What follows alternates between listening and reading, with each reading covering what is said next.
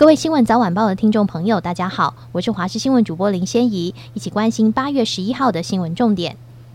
西南风带来又猛又急的好雨，今天仍然有水汽，降雨区往北扩展。气象本专提醒，今天由南往北注意大雷雨。降雨热区上半天为南部平地，下半天为中北东部、南部山区，雨势将从南往北推进。北部中张头需要留意较剧烈的雨势。预测本次西南风降雨可能持续到下周四。在此之前，提醒南部平地的民众严防睡梦中开始，上班途中最大又急又快的雨势。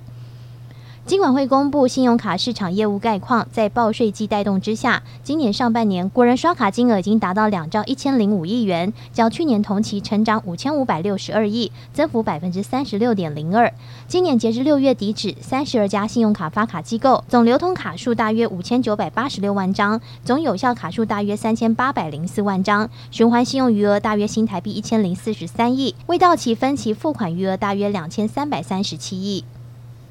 美国夏威夷毛伊岛沦为野火重灾区，目前已经知道五十三人丧命，至少烧毁一千多栋建筑物。总统拜登十号宣布，夏威夷州野火是重大灾难，下令动用联邦资金救灾。历史悠久的旅游小镇拉海纳镇也被大火吞噬，部分民众跳入太平洋逃生。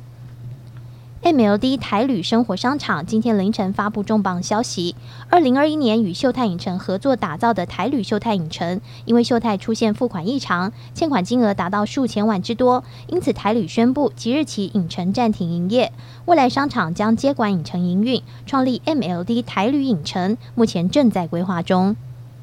乌克兰官员十号表示，俄罗斯九号晚间对乌克兰南部大城扎波罗热发动飞弹攻击，造成两名年轻女性和一名男性死亡，另外有九个人受伤。根据乌克兰总统泽伦斯基办公室发表的声明，对这个地区中心发动的攻击，造成三人死亡和九人受伤，伤者包括一名十一个月大的婴儿。而俄罗斯的飞弹也夺去一名四十三岁男子以及两名分别为十九和二十一岁年轻女性的生命。官员表示，死者当中有两人当场死亡，一名女子夜间在医院去世。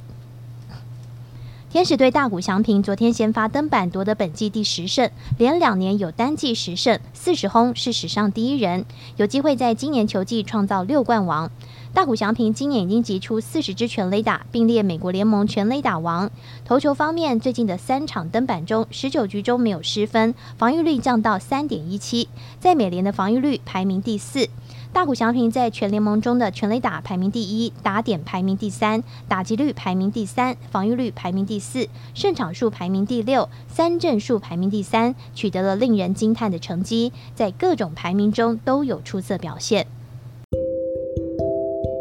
以上就这节新闻，感谢你的收听，我们再会。